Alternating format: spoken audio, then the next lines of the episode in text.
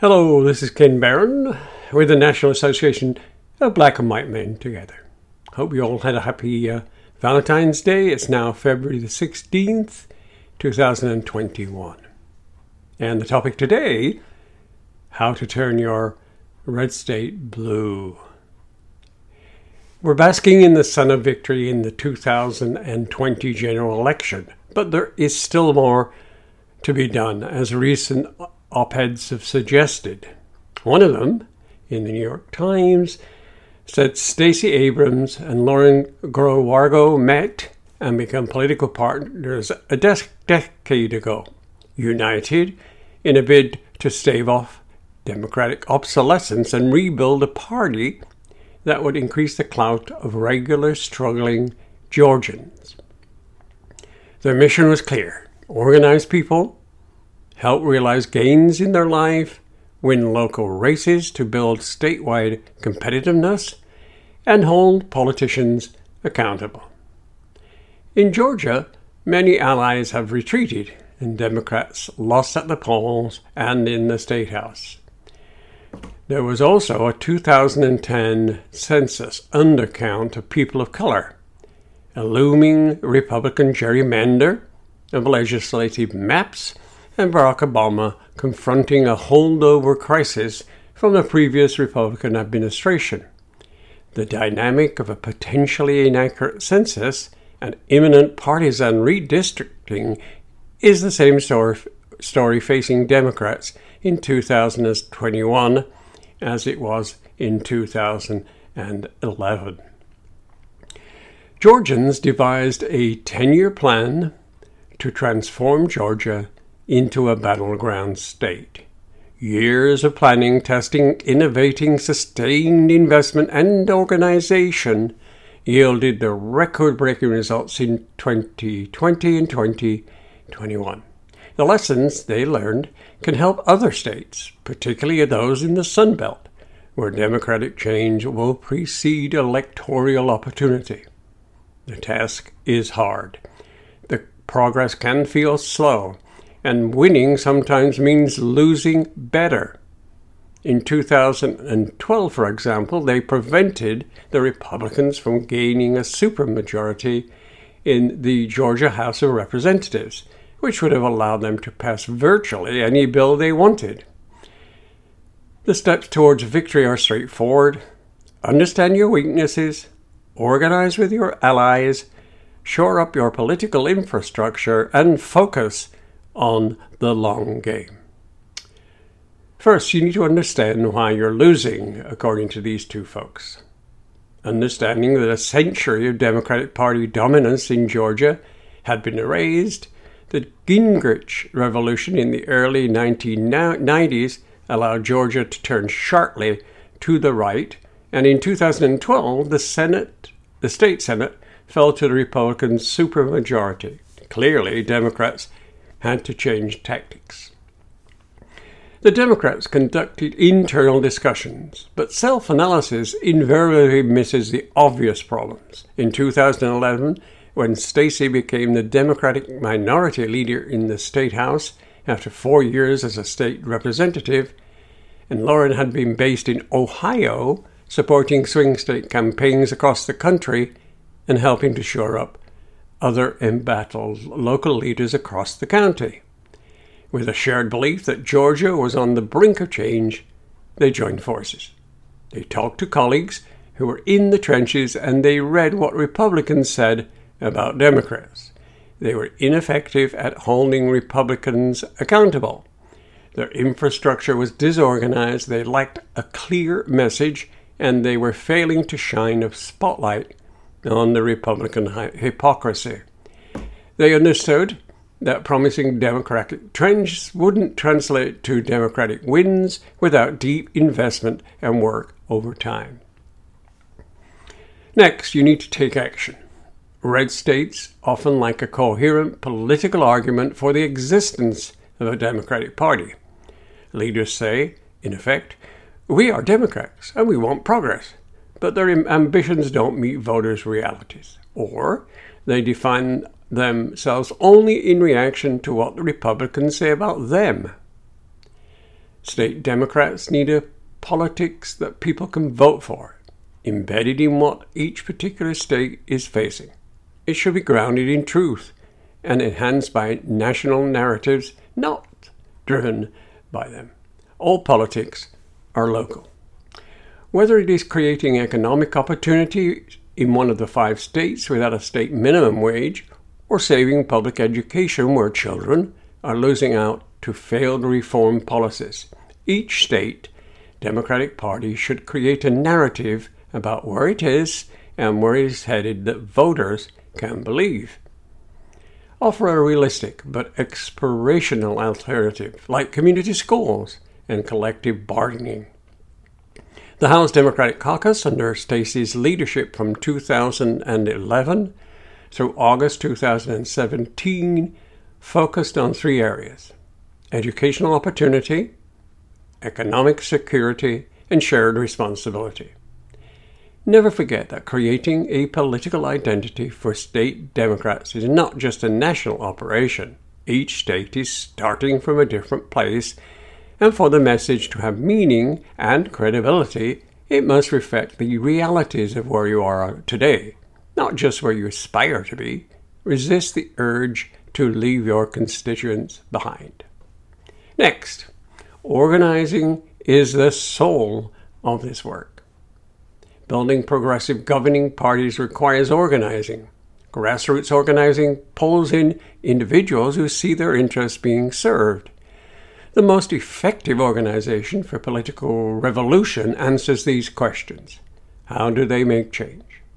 First, you need a resonant issue to organize around.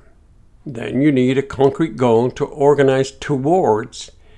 Good community organizers are crucial for connecting needs and dreams to resources and policy changes.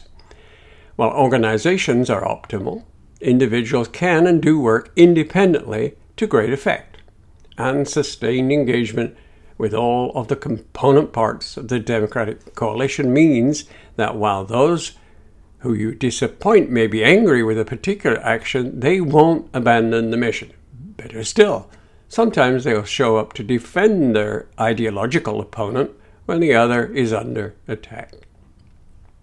Next, breathe life into the state party. State parties have a legal standing to coordinate with candidates and committees and raise various types of funds that are needed to win elections. They need to be functional and transparent at a minimum and high performing if at all possible.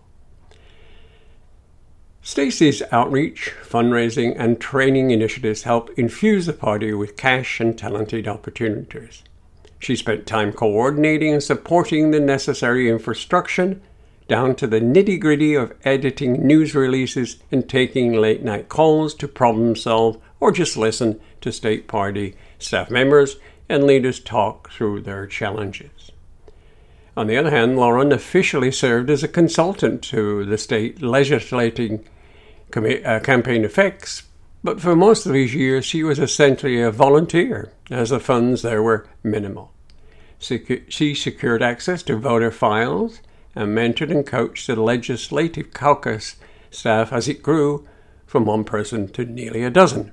She actively engaged local and national consultants that are needed to augment the scrappy early work and those whose faith in the eventual rise will be essential to it.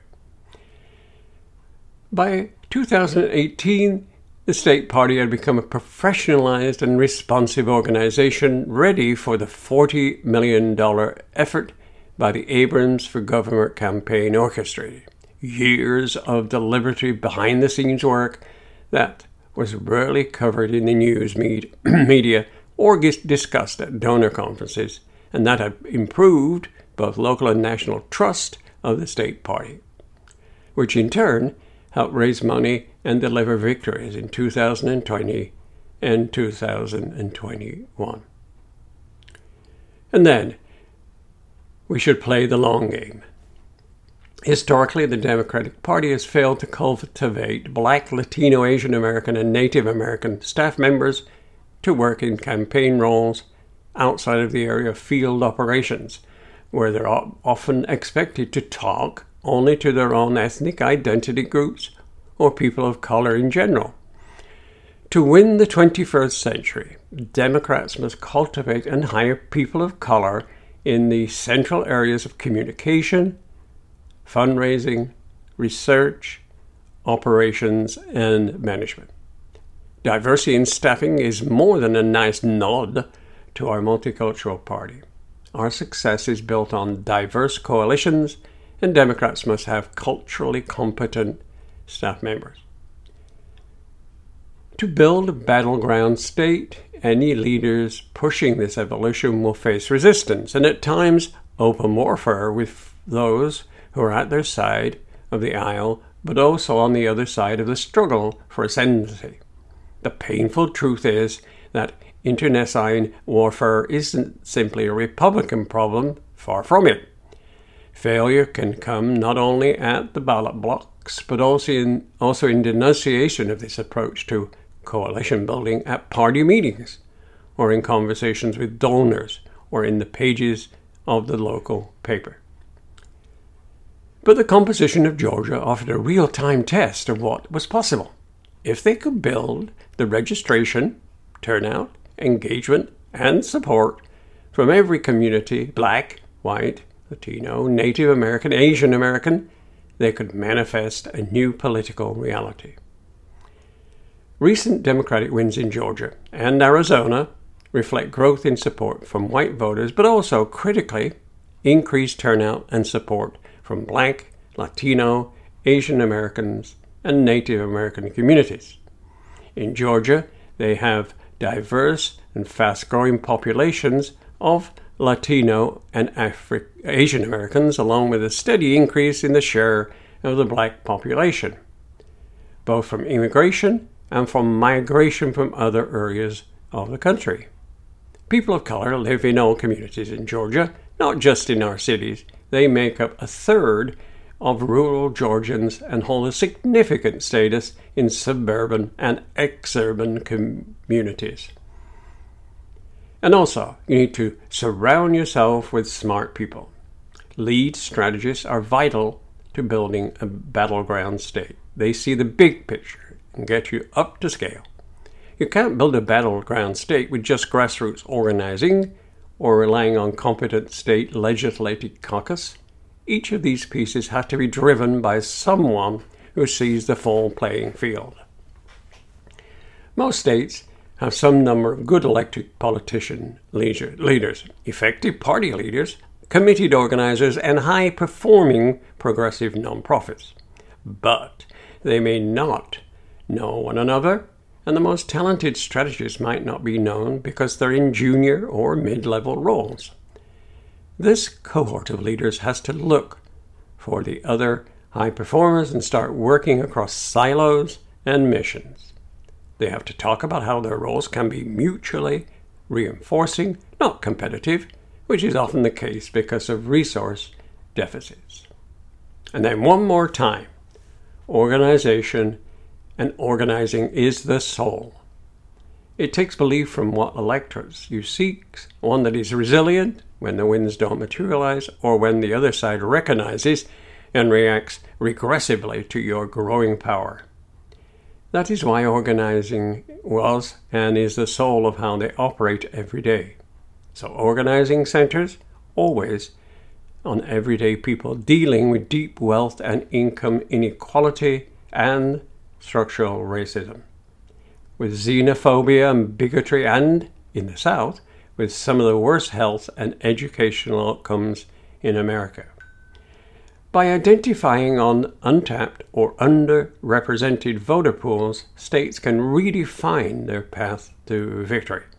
To do so, each state must recognize that losing better is a crucial part of engineering a battleground state. Over time, with a larger, comprehensive strategy in place, smart investments, sustained efforts, and a commitment to organizing and civil engagement across communities, and again, a tolerance for setbacks. They can create a new generation of competitive states from sea to shining sea. Stacey Abrams can be contacted at Stacey Adams, Abrams, excuse me, and she was the Democratic nominee for governor in Georgia in 2018, is the founder of Fair Fight Action and the author of Our Times Is Now, Purpose, and the Fight for a Fair America. Lauren Groh-Wargo at GW Lauren is the former campaign manager for Ms. Abrams' 2018 campaign and is the chief executive of Fair Fight Action. Thank you for listening. This is Ken Barron at the National Association of Black and White Men, fighting for the abolition of racism and homophobia. You can get in touch with us at nabwmt.org at nabwmt.org, and our website is nabwmt.org. We're on Facebook, Twitter, and other sources.